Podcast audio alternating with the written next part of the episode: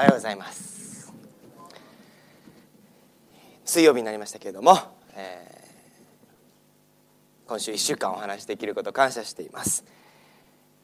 神様は私たちと一緒にいてくださるという話をしてますけれどもこの方ご存知ですかね？スティーブン・ホーキング博士。去年かだったか今年の初めだったか亡くなられましたけれどもアインシュタイン以降最も著名な物理学者理論物理学者だったそうです、えまあ、彼はキリストを全く信じない逆に、え、神様なしでこの地球はできたと、え、断言して、まあ、そのような本も出したりですね神様の存在を完全に否定してはいるんですけれども、まあ、彼が言ったことの中でですね地球はあと100年ぐらいしか持たないって言ったそうなんです。えーまあ、その以前から以前から地球はあと1,000年も持たないって言ってたみたいなんですけれども、まあ、人類に残された時間はせいぜい100年しかないと軌道修正をして900年も人類のこの未来を大幅にカットしたということですね。えー、まあこの急いで彼の解決策は急いで別の惑星に移住することだということでその移住計画を作らないといけないというふうに、まあ、地球は危機にあると言ってたんですね。まああの他にもですね世界終末時計っていうのあるのご存知ですか？実はあるあるらしいんですね。えー、ブリテン・オブ・アカデミック・サイエンスというこの、えー、科学史にですね世界最後の日までの残り時間を概念的に示す世界終末時計をこの30分進めてこれ去年の話なんですけども30秒30秒ですね30秒進めて夜中まで2分半地球が終わりそうな時間時間まであと2分半しかない、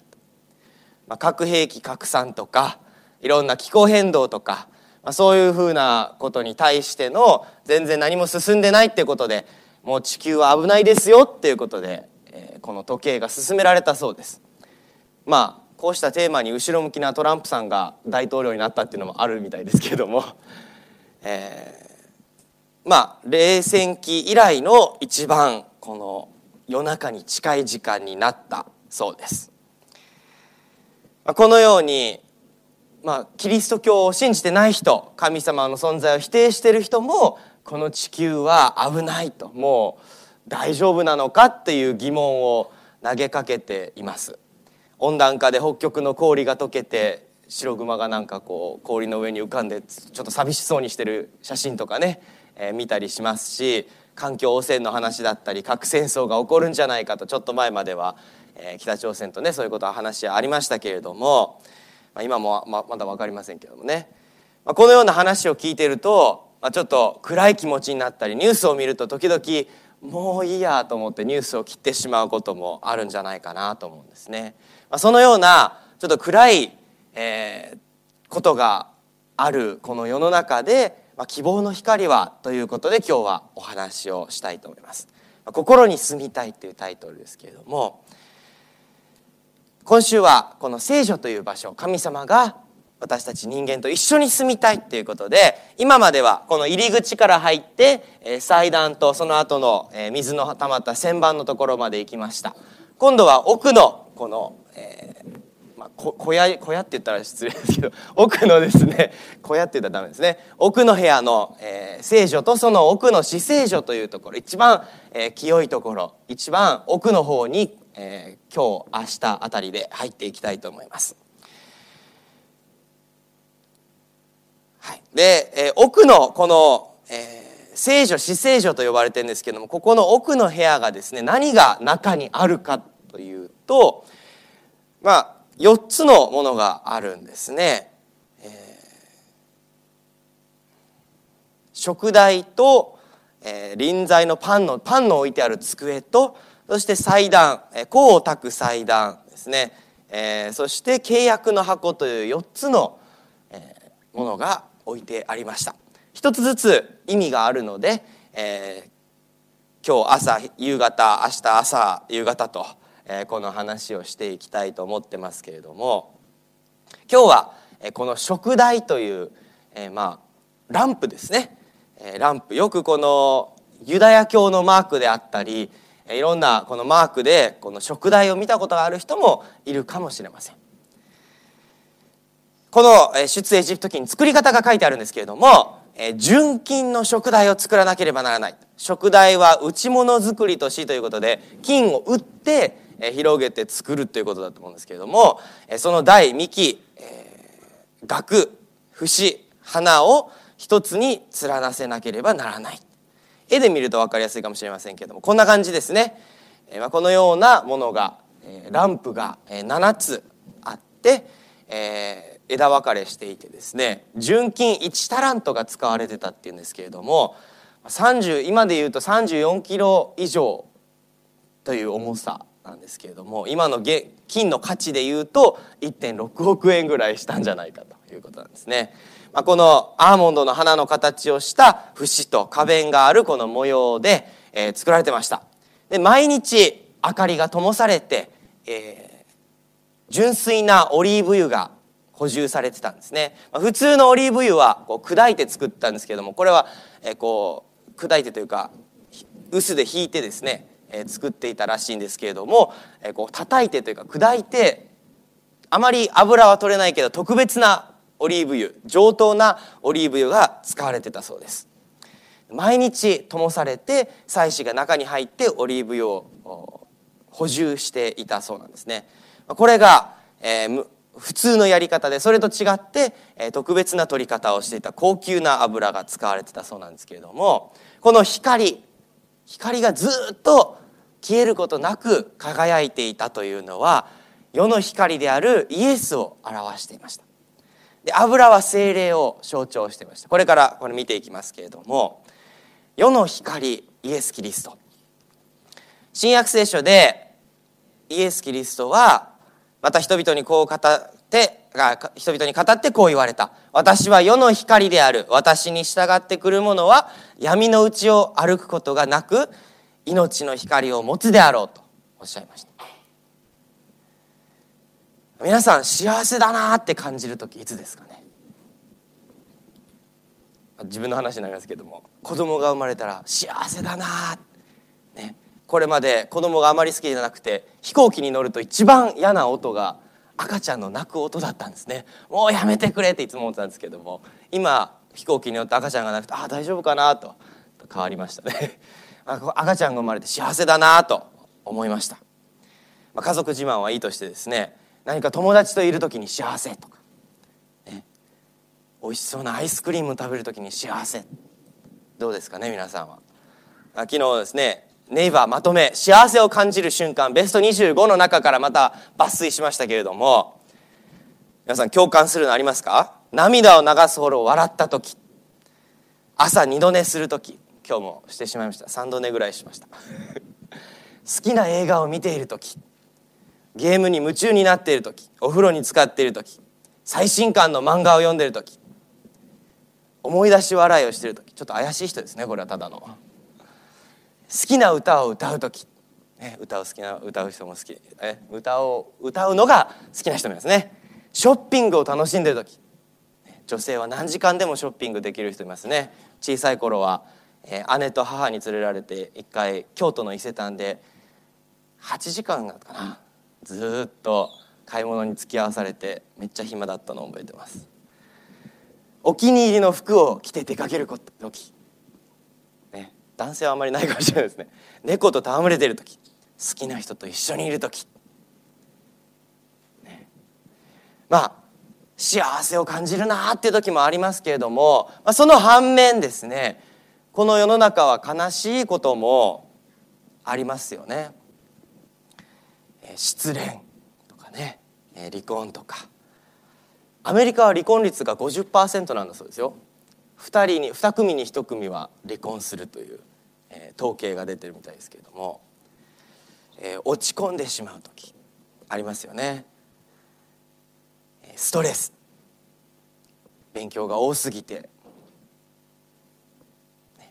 ネットフリックスに逃げるとかね。自分のことが。はい、えー、病気の病気になってしまいますよねこの世の中では、まあ、皆さんはそれを、えー、癒すため助けるために勉強してらっしゃる方も多いですけれども、えー、病気が、えー、ずっとありますよね。そして暴力があったり今年のヘーベルノーベル平和賞は性暴力にこのノーベル平和賞。なんて言いました僕 ノーベル平和賞はこの性暴力に対してのこの働きをした人たちに渡されたみたいですけれどもアメリカでもこの MeToo というね動きがすごく去年と、まあ、今年もですけれども加速していきました。犯罪があったりですね。裏切りがあったり。すいませんネタわからない人。ワワンピースです。戦争があったりですね、えー、そして死が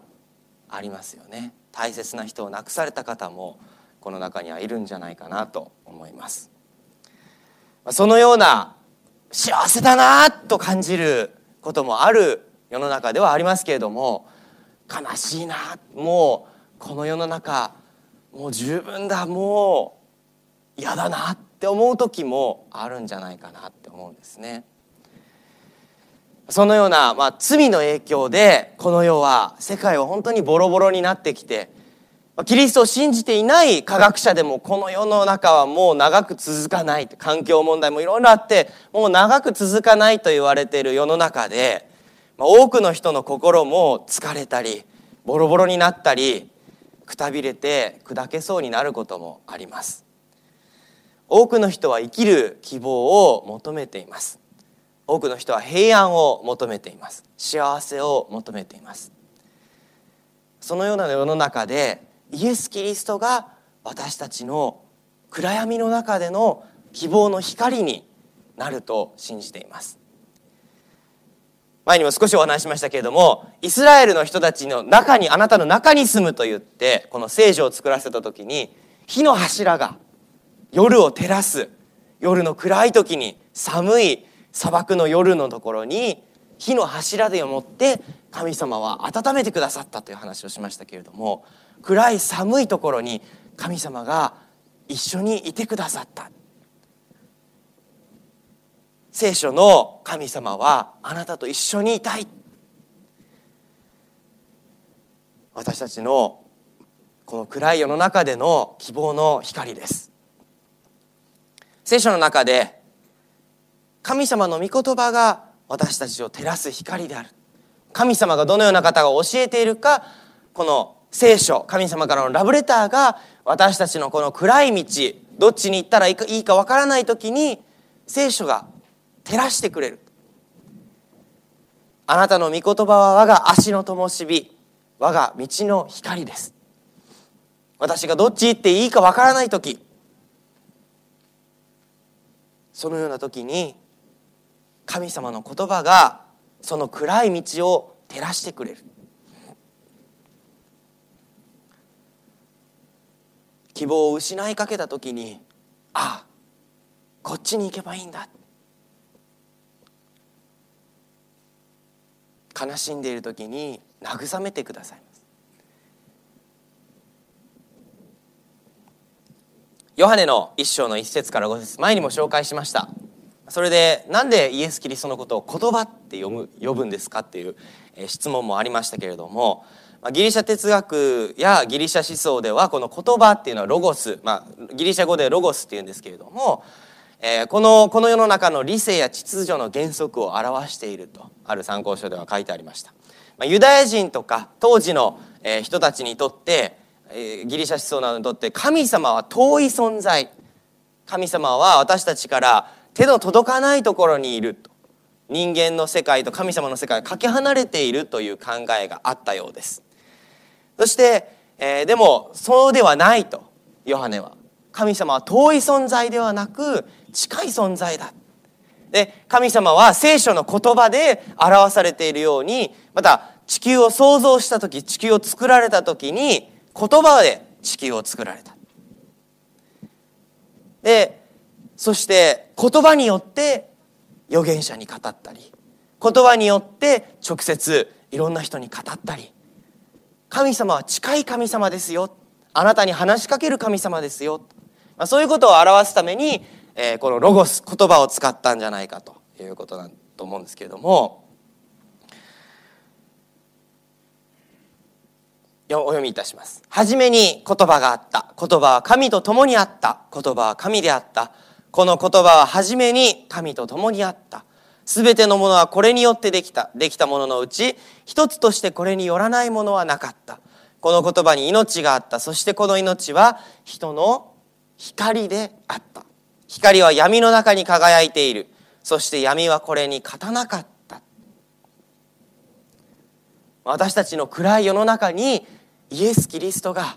直接来てくださってこの暗い世の中を照らす光となった。そして暗闇は勝たなかった。小さい時私はとても暗いところが怖かったです。皆さんもいますかね？暗いところに行けない。ある時怖い話を聞いて家に帰ってから2階 ,2 階にベあの寝るところがあったんですけど登れなくってお母さんに「一緒に行って」小学校ぐらいだったんですかね。言ってくれなかったのを覚えてます。そういうことをよく覚える覚えてるんですよね、まあ、こんなこと言ったらネット配信されてるようで母が「見たよ」なんて言ってたんですけれども。はい、まあ、暗いところがえー、子供は嫌いですよね。で私たちも暗いところはそんなに好きではない。暗いのは悪いイメージがよくあると思います。でもそのような中に懐中電灯が一つあるとちょっと勇気づけられる。あるいはこう電気をつけたらもう大丈夫なんですね。その小さい時に2階に上がるのが怖い時に電気をつけたら大丈夫なんですね。電気をつければ何も怖くない。光があれば暗闇が怖くない。イエス様はおっしゃいました。イエスはまた人々に語ってこう言われた。私は世の光である。私に従ってくる者は闇の内を歩くことがなく命の光を持つであろう。聖書の中で神様はこの世の中にいる限り試練に合わないとは言ってないんですね。神様に従ったら何も悪いことはもう一切起こりませんよとは約束はしてないんです。でも一緒にいるよ。この暗闇の中で光になるよ。私と一緒にいたら私と一緒に歩もう。この世の中は時に私たちが起こってほしくないことことも起こってしまいます。罪の影響で私たちの世の中は悲しいことも起こってしまいます。辛いことも起こってしまうことがあるかもしれません。そのような中で一緒に住みたいな一緒にいたいなあなたの心に住みたいな。神様はおっしゃいます。私の非常に好きな聖書の箇所ローマの8章の35節から。誰がキリストの愛から私たちを離れさせるのか観難か苦悩か迫害か飢えか裸か避難か剣か。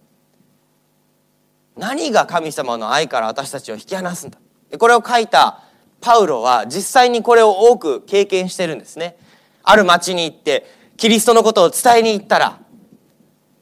ユダヤ人たちでパウロの話が嫌いな人たちがですね石で撃ち殺して半殺しにしたという時もありました。町から出られなかったので城壁をこの籠の中にこう伝って下ろされないといけない時もありました。いろんな町で追い出されたり迫害にあったり大変な目にあったパウロが書いてるんですね。そのパウロが誰が私たちをキリストの愛から離れさせることができるんですか？と問いかけてそれに答えてるんですけれども私はあなたのために終日死に定められておりほふられる羊のように見られていると書いてある通りである。しかし私たちを愛してくださった方によって私たちはこれら全てのことにおいて勝ち得て余りがある。私は確信する。僕経験を経験の上で語ってますね。私は確信する死も生も天使も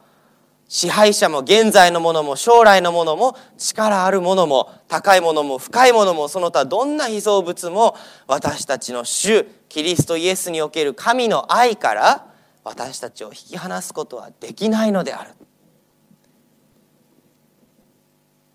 私たちが神様を選べば神様の愛から私たちを引き離すものは何もない。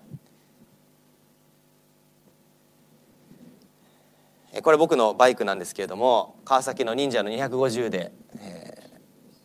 ー、250cc のバイクをですね独身の頃に、えー、買ったんですけれどもお金がその頃全然貯まってなくって買ったので、えー、年末に買ったんですけれどもその次の月は、えー、残金全財産残り500円というふうになってしまったんですけれども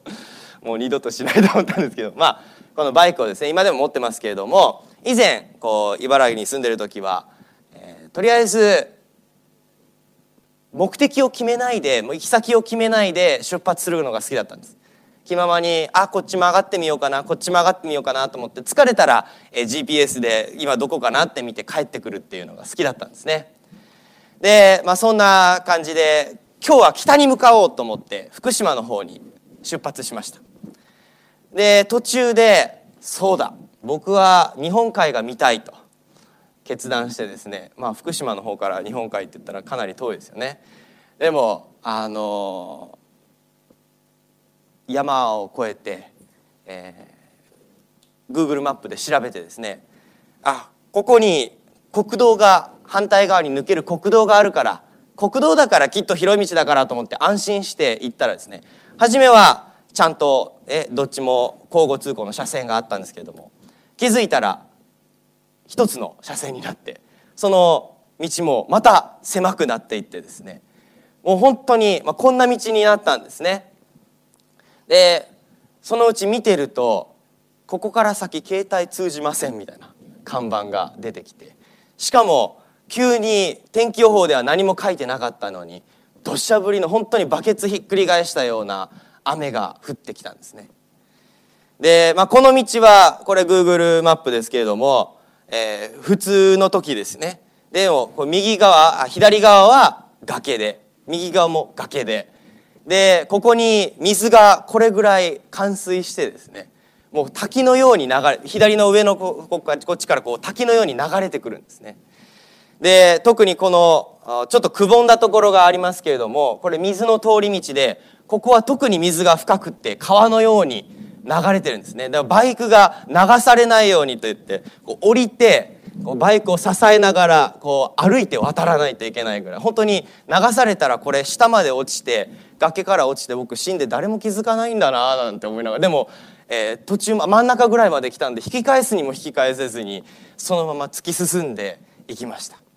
もう本当にこれは死ぬのかなって思いました。それほどひどい雨で時にはこんな大きな石が落石が上からドーンと横に落ちてきたりしててですね、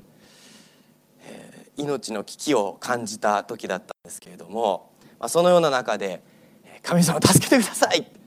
お祈りしたらですねちょっとしたらこうパーッと晴れて雨も止んで水も引いてですね、まあ、自分がこういうところにいたんだって分かったんですけれどもあの本当につらかったですね。この先どんだけ行けば着くんだろう。土砂降りなので携帯もなかなか出せないし。行けるのかな？たどり着くのかな？ここで落ちても僕がここにいること誰も知らないし。携帯も通じないし。このまま死んでも発見されるのいつかな？なんて考えてたんですけれども。このような道をですね進みながらセブンイレブンの看板が見えた時に本当に安心してそこに座り込んであったかいこのラーメンかなんかを食べて1時間ぐらい座り込みました。このような私たちねいけるのかな思う時にパーッと晴れて希望が出てくると本当に私はこう良かったなと思ったんですけれども私たちもこの暗い世の中で大丈夫かな？もういけるかな？もうダメかなって思う時もあるかもしれません。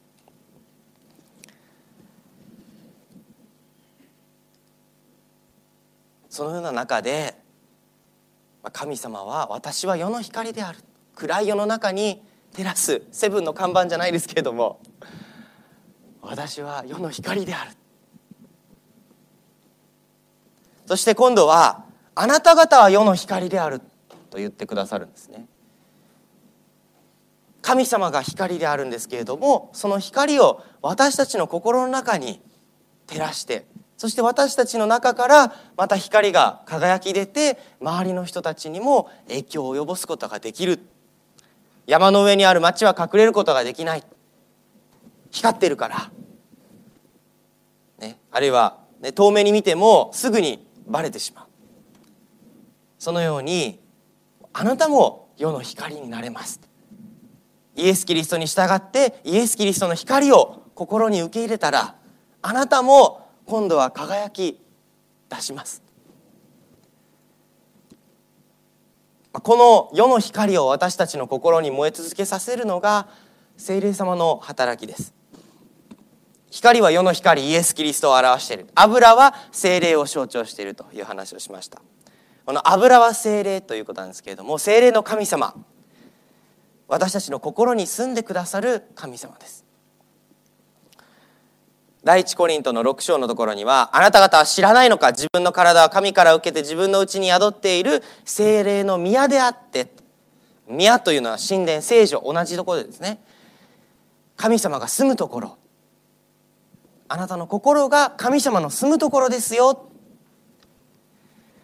あなた方もはや自分自身のものではないのである。神様を受け入れた人ですね。あなた方は代価を払って買い取られたのだ。それだから自分の体を持って神の栄光を表しなさい。神様が心の中に住んでくださいます。そしてイエス様の光を輝き出るようにしてくださる。あなたの心に住みたいと神様はおっしゃっています。よくこう左側に悪魔がいてね右側に天使。逆かもしれませんこれは。逆ですね。はい。えー、で心の声皆さん聞こえますか？時々これやめといた方がいいよ。これやった方がいいよ、ね。まあ、本当に声じゃないかもしれませんけれども両親心の声ありますよね。これ神様の私たちに語りかける声だと思うんです。悪い方向ばっかり聞いていたら良い声が神様の声が聞こえにくくなる。逆に神様の声に耳を傾けていたらどんどんこの悪いのが聞こえにくくなる。あなたの心に住んであなたの心に語りかけてあなたの心を変えますよ。あなたの心に住みますよ。イエス様はおっしゃってるんです。あなたの心に光を与えます。聖書の最後の章の黙示録の3章には「見よ私は戸の外に立って叩いている」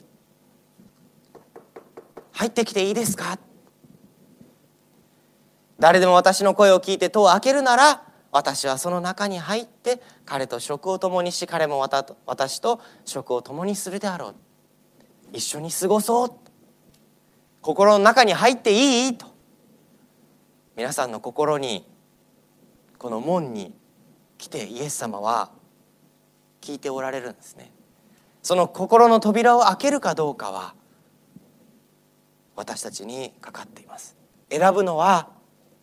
私たちです。どちらでも選べます。神様と一緒に生きる心に住みたいな光と希望に満ち溢れた人生を歩みませんか？今日の夜は伝えたいことがありますというお話をさせていただきます。ありがとうございます。このメディアはオーディオバースの提供でお送りしました。オーディオバースでは福音を広めるためにお説教やセミナーなどの音声映像の無料配信を行っています。詳しくは http コロンスラッシュスラッシュ www.audioverse.org へアクセスしてください。